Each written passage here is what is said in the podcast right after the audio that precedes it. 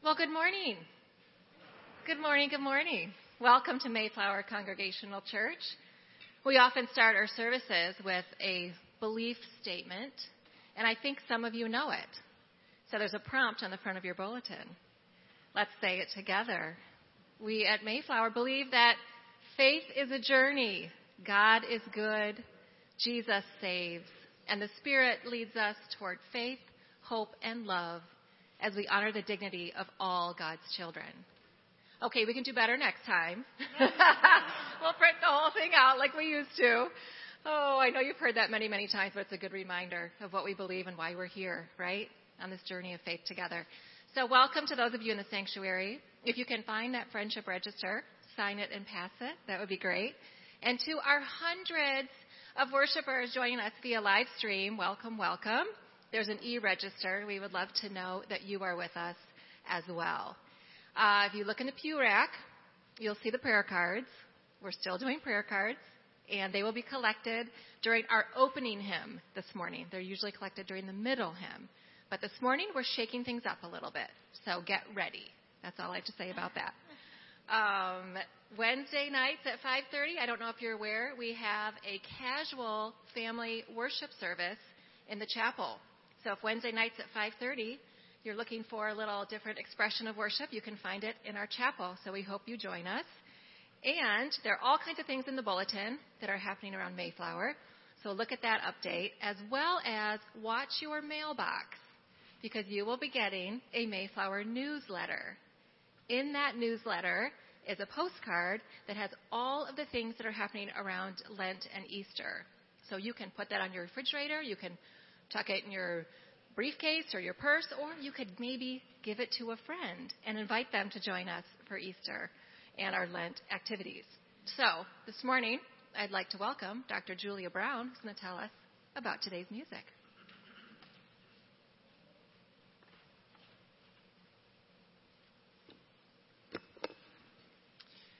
We have the handbell choir uh, ringing this morning.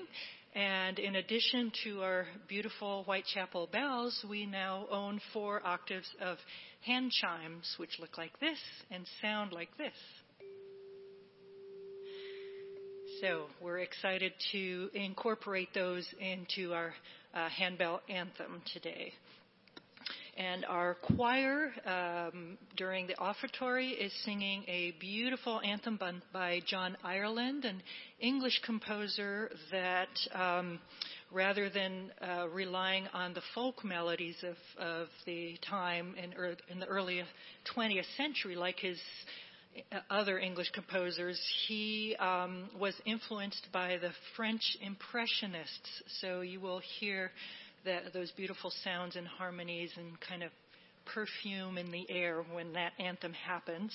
Um, it's based on several passages from the Bible, including the First Peter chapter two, uh, that is uh, the basis of the message for this morning.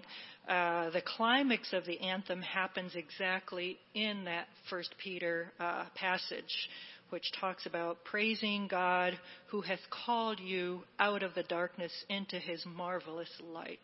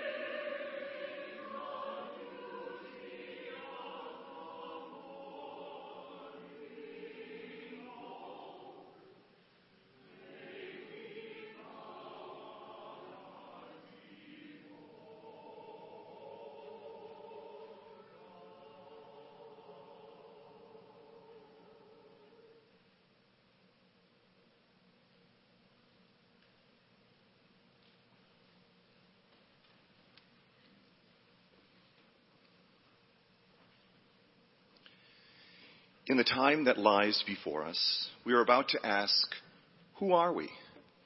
Who are we called to be? What are we called to do? Our scripture this morning is from 1 Peter, and will guide us directly through these questions. We are a chosen people, a royal priesthood, a holy nation, God's special possession, called to declare the praises of Him who called us out of darkness and into His wonderful light. Once we were not a people, but now we are the people of God. Jesus spoke these words You did not choose me, but I chose you and appointed you that you should go and bear fruit, to be my ambassadors of reconciliation. So, as Mayflower Congregational Church, let us make this our petition, our purpose, our prayer. Father, as your presence in our community, more holiness give us and more strivings within, more patience in our struggles, and more sorrow for our sin.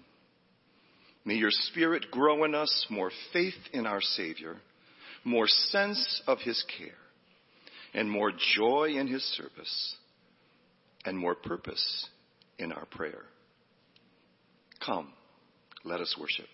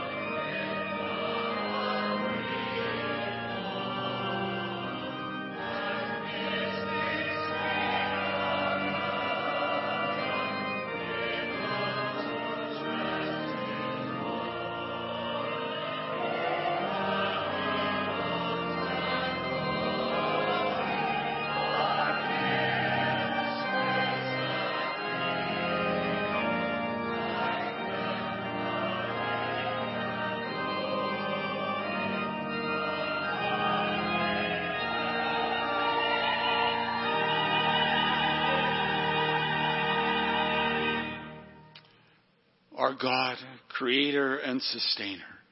You are the source of love and life. And we ask today that you would be with us in our time of worship.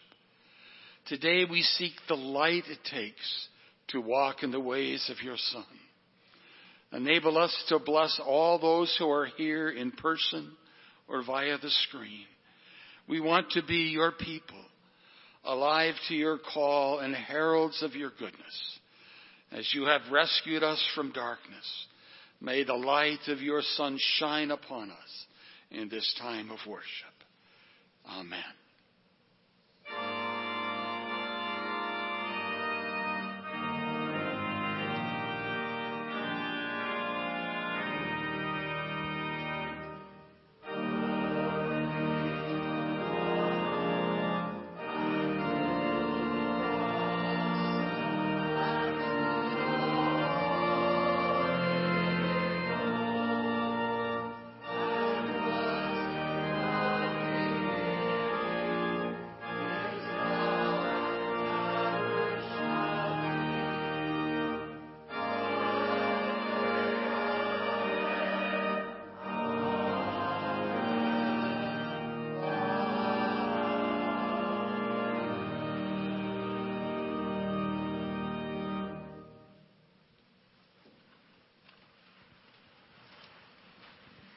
Good morning.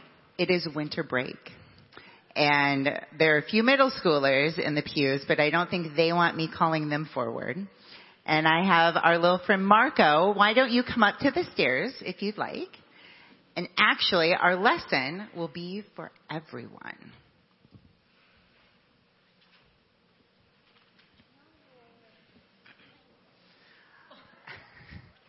All right, Marco. I was reading my Bible this week because sometimes I need a little inspiration as to what to do for the children's message. So I was reading the Bible verses that were for today and I kept going.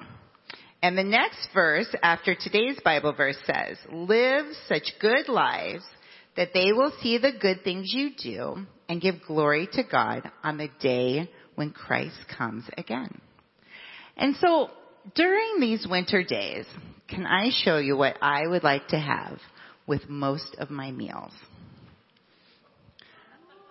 I would love if I could have candy with all of my meals during these days. I love candy too. I love candy. But if I had this every day, three times a day at my house, you know, not a lot of people seeing it, I probably wouldn't look or act very healthy, would I?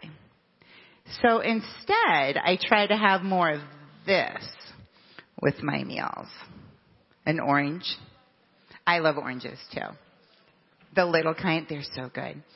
And so again, in my home, if I choose at mealtime to have oranges or things that are healthy for me, I'm to feel and look a lot healthier when I'm out amongst other people. So that's what God was talking about in this verse, that if we spend time in prayer, and if we spend time doing good things for others, that we are going to show God's goodness when we go out and about. So it's okay to have a candy bar every once in a while, right? But we should more do the healthy things and the things that do and bless God. All right, Marco, should we pray? Let's pray. Lord, thank you for this time. Thank you for this sunshine. Thank you for all the goodness that we can put in our hearts that we can show you to all those around us. May we have the discipline and the strength to do that. In Jesus' name, amen. All right, let's go to Sunday school, buddy.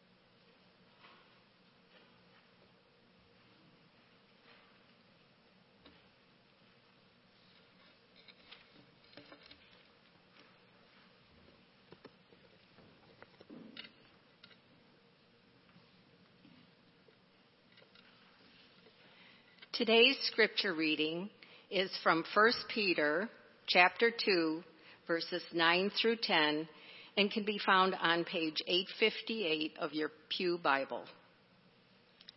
But you are a chosen people, a royal priesthood, a holy nation, God's special possession, that you may declare the praises of him who called you out of darkness into his wonderful light.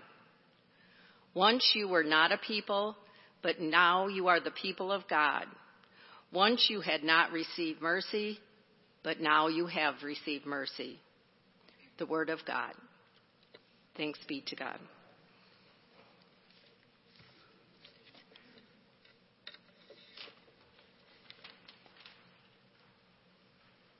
Let's pray together. God, show us a new church. Give us a glimpse, a glimmer of what is on the horizon as we pursue you as a body of believers. We beg for you to plant in us a powerful seed of hope and desire for a new kind of church in the world. In the precious name of Jesus, we pray. Amen. So, what's new in 22. I said uh, Happy New Year to someone I hadn't seen since November the other day, and it felt funny saying Happy New Year. Does 2022 still feel new? I don't know. The gray, the snow, the slush. Perhaps I'm not the only one struggling with newness. Our series, What's New in 22, has covered topics like a new creation, new formation, new call. And last week, a new forever. This morning, we're looking at this idea of a new church. Our scripture from 1 Peter is addressing the new church in the first century. These believers living in the Roman Empire were trying to figure out how to live this way of Jesus. What might we learn from them? How might this passage help us and empower us to be a new church in 2022? To begin with the knowledge of who we are, who were the first Jesus followers banding together to form this unique community? How are we to do the same? Peter writes, You are a chosen people, a royal priesthood, a holy nation, God's special possession. A chosen people, or some translations say a chosen race, is the word genos, which has to do with family heritage, the lineage you come from. We are chosen by God to be God's children. I hope this brings to mind Genesis 1:26 that we are image bearers of the divine. Our origins, our lineage, our heritage is of God a royal priesthood, and a holy nation. Those would have been phrases that have been, would have been very significant to Peter's Jewish audience. Because remember, the priests in the temple were the ones who performed the rites and sacrifices laid out in the Torah, in the law. These men were set apart for holy duties.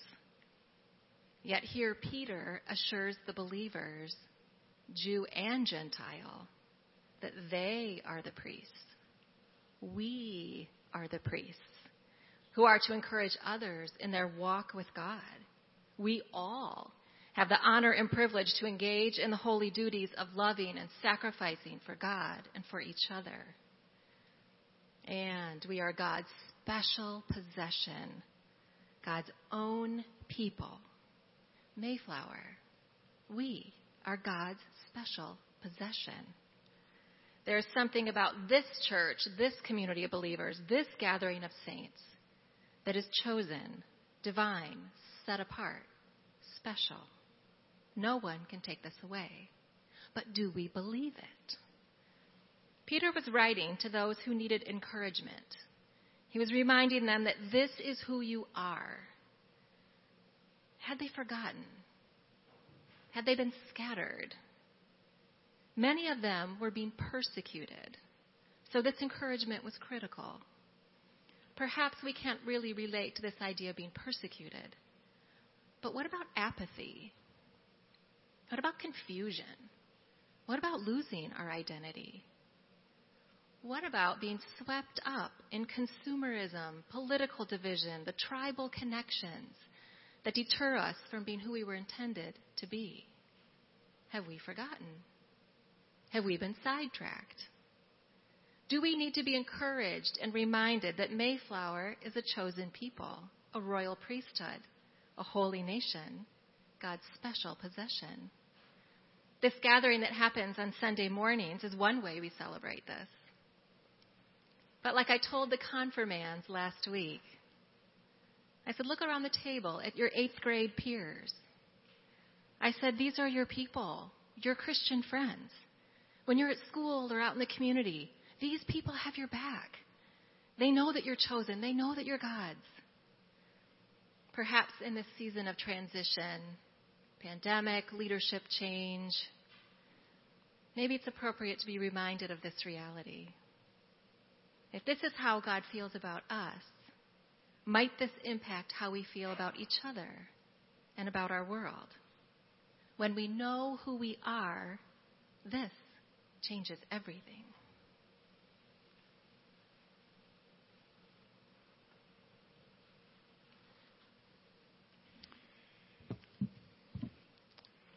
Years ago in the comic strip Pogo, remember that?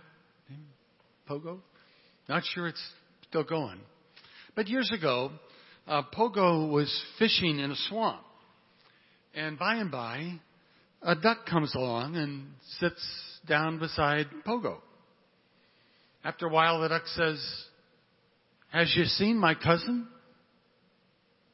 Your cousin? Yeah, my, my cousin, he's migrating north by kitty car.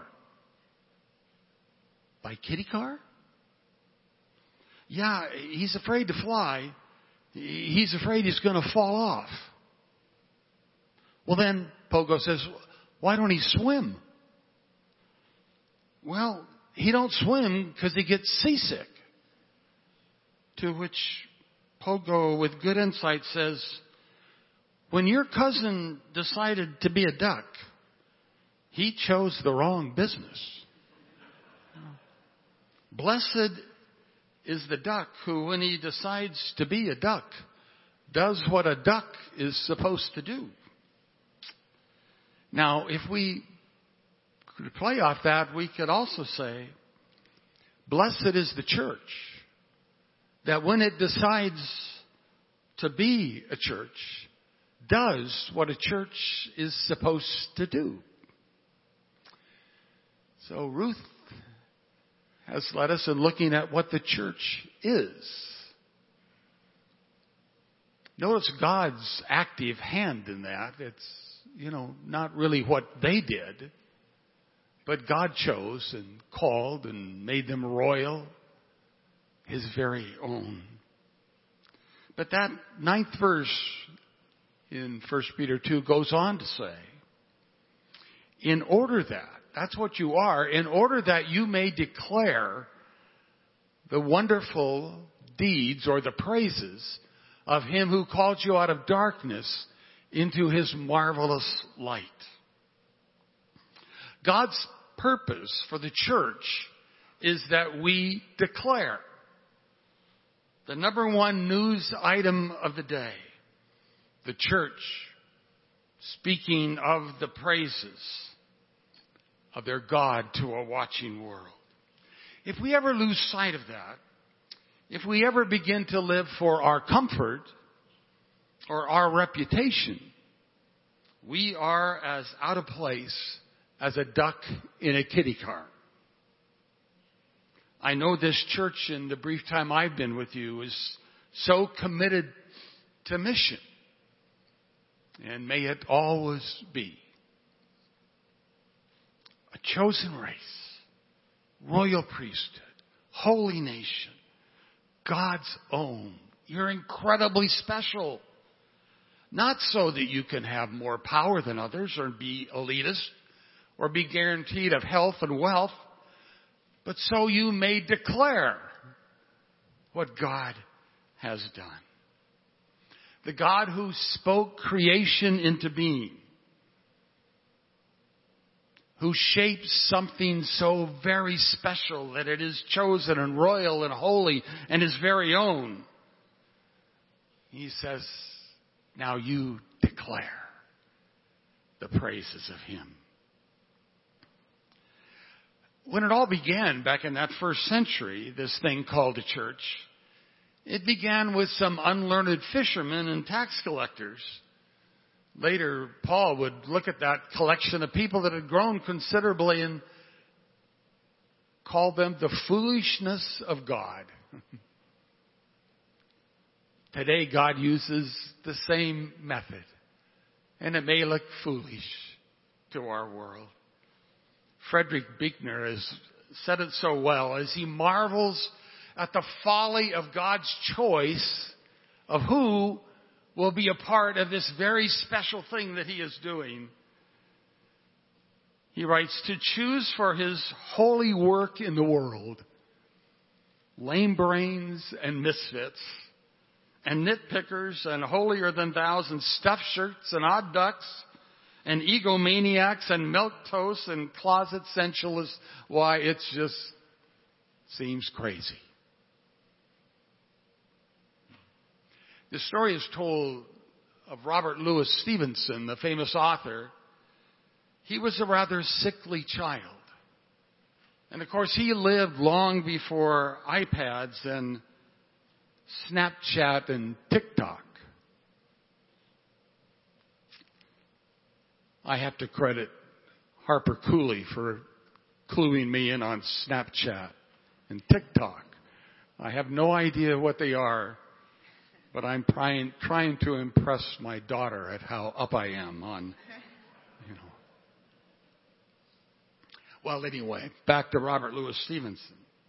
It was said that he would spend hour after hour looking out his bedroom window, especially in the early evening when darkness was chasing away the dusk. He would watch the lamplighter move down the street of Edinburgh lighting the oil lamps one by one by one. And once his mother called out to him, Robert, what are you doing? And he replied, I'm watching a man punch holes in the darkness. Hmm. That's what we're called to do. Punch holes in the darkness with the light of this one who has reached down into our darkness and brought us into His light. God has done some wonderful things that are worthy of our praise, and we are to declare it. The Son has come among us to show us God's face and light. But it took a real, genuine incarnation. God became man hands that flung the stars into space will be nailed to a blood-stained cross.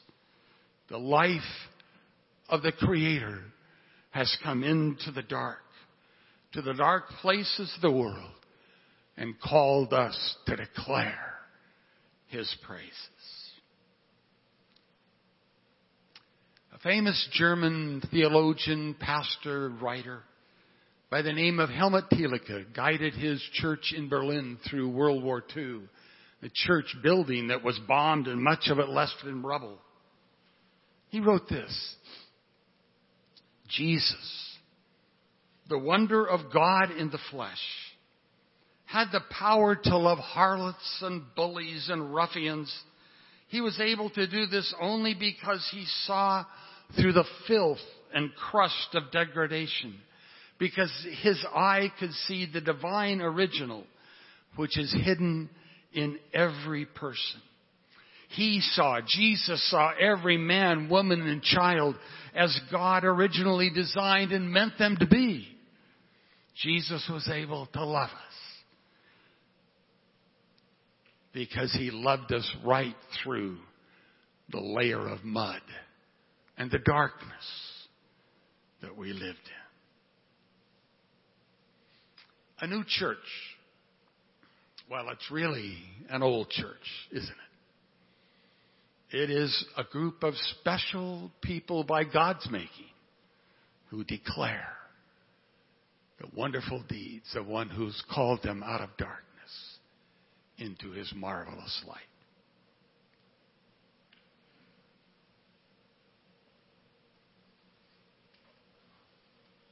Once you were not a people, but now you are the people of God. Once you had not received mercy, but now you have received mercy. This passage talks about who we are, what to do, and now Peter reminds his audience we must know where we have been. 1 Peter 2:10 is a reference to the prophet Hosea. The story of Hosea occupies a whole book of the Old Testament, and it's really kind of bizarre. The prophet Hosea tries to warn Israel because their idolatry and injustice were an offense to God. So what does God do? God tells Hosea to marry a woman who is unfaithful. And in this way, Hosea's own life becomes a picture of Israel's unfaithfulness to God. What Israel needed at the time of Hosea was a restart a fresh start to renew their relationship with the Lord. But why would Peter be including a reference to Hosea in a letter to the persecuted church in Asia Minor? Perhaps these words were a reminder of where this early group of believers had once been. You once did not know about this remarkable Savior who conquered death so that we all may have life. You once would not have realized that every sacrifice you make is only a glimpse of the incredible sacrifice made by the most loving God. You once were not the recipients of the most profound grace and mercy. Once you were not bound together in shared pursuit of growing in Christ. You once did not identify as the people of God. And now you do. Do we all need to be reminded of this? How do we know where we're going if we don't know where we've been? In our new member class last week, we discussed the history of Mayflower Church. I shared the story of how a group of people in 1958 set out to form a new congregation. One of the founding tenets of Congregationalism is freedom from an overarching decision making entity like a denomination. The first pilgrims who came to our country were seeking freedom to worship God and not be bound by what they felt was corrupt jurisdiction from the Church of England. They had experienced the negative effects of a larger governing, governing body mandating aspects of their faith expression and practice. This desire to pursue the call of God while not being bound to a denomination's decisions is what prompted the founding of this church. In 1958, Park Congregational Church in downtown Grand Rapids voted to join a new dom- denomination called the UCC. The people of God, who became identified as Mayflower Church, left Park Church because they had decided to maintain their independence and freedom to follow the call of Christ wherever it will lead. Today, we are all the beneficiaries of this obedience.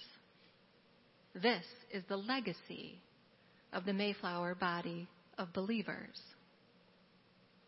Also, this week, I heard the most incredible testimony of a Mayflower member who came here several years ago after a devastating tragedy. She mentioned how this church has been transformative in her faith journey.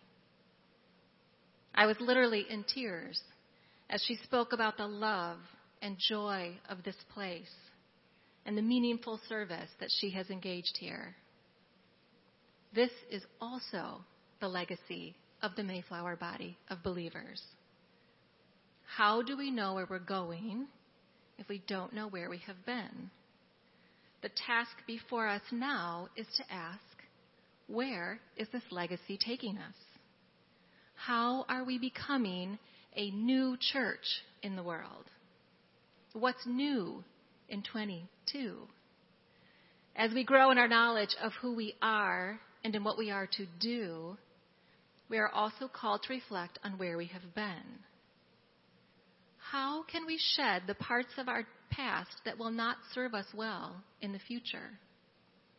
How can we cling to the special DNA of this place that's going to catapult us forward? In the spirit of independence and the freedom to follow the call of Christ wherever it may lead, the possibilities are endless. You are now the people of God, and you now have received the most amazing mercy. So, in the name of the Creator, the Christ, and the Holy Spirit, Amen.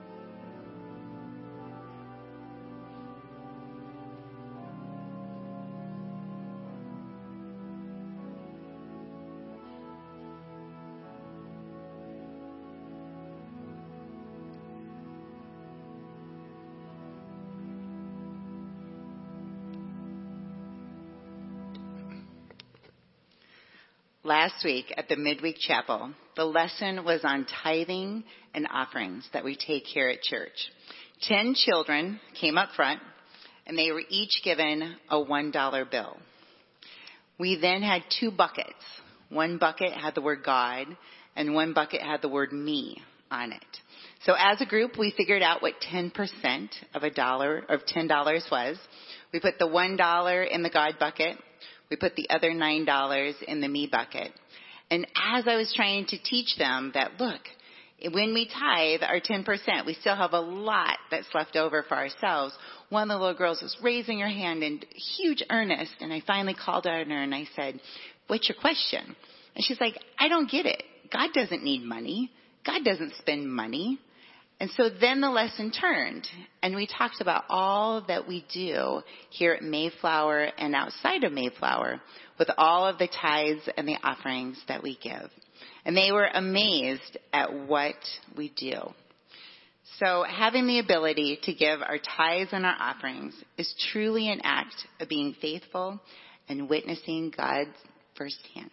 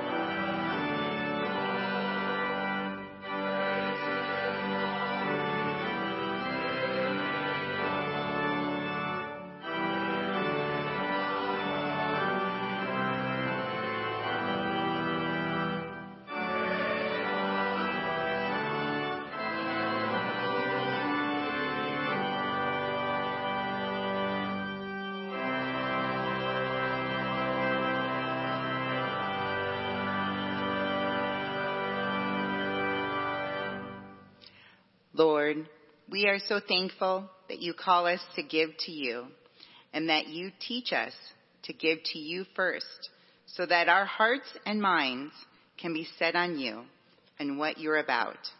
May these offerings given today bless others in this church in ways that are practical and miraculous. You are the giver of all good things. May we always have the desire to give as well. In Jesus' name, amen.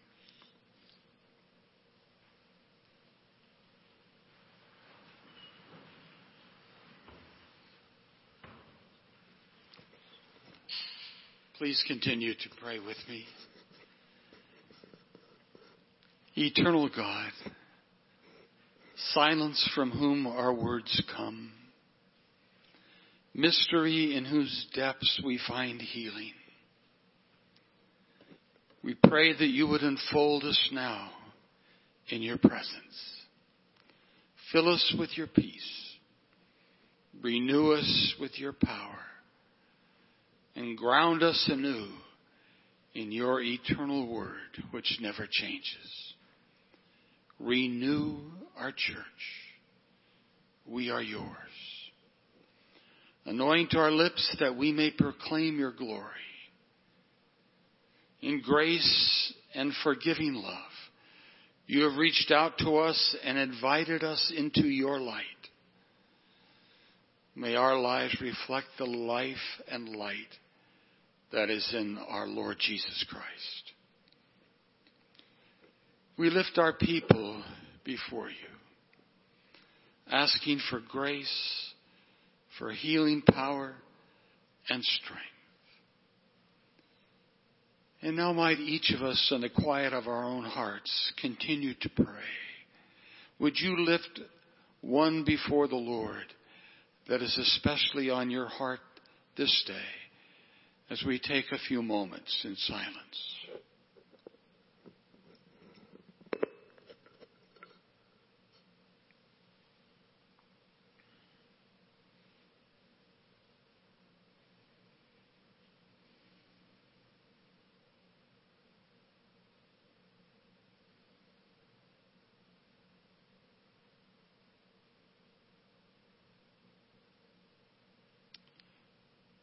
And now we continue our petition as we sing together, Hear our prayer, O Lord.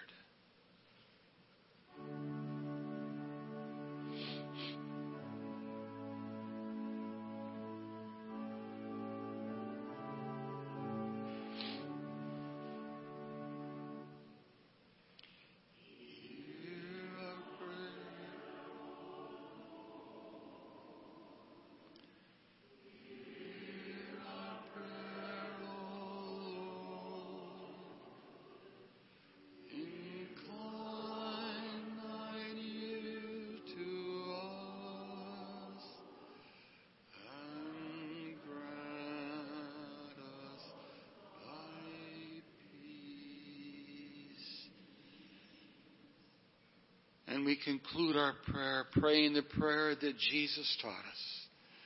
Our Father who art in heaven, hallowed be thy name. Thy kingdom come, thy will be done on earth as it is in heaven. Give us this day our daily bread and forgive us our debts as we forgive our debtors. Lead us not into temptation, but deliver us from evil. For thine is the kingdom and the power and the glory forever. Amen.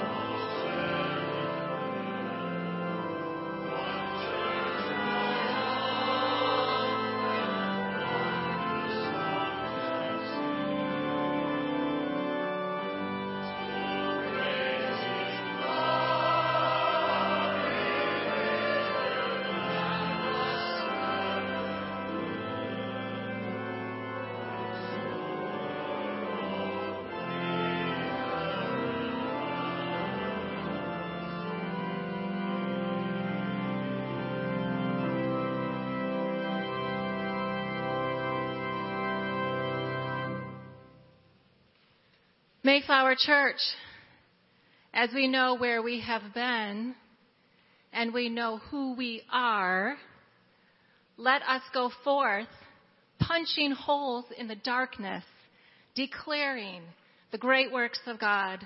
May you go in peace with the full knowledge of the love and joy of Christ. Amen.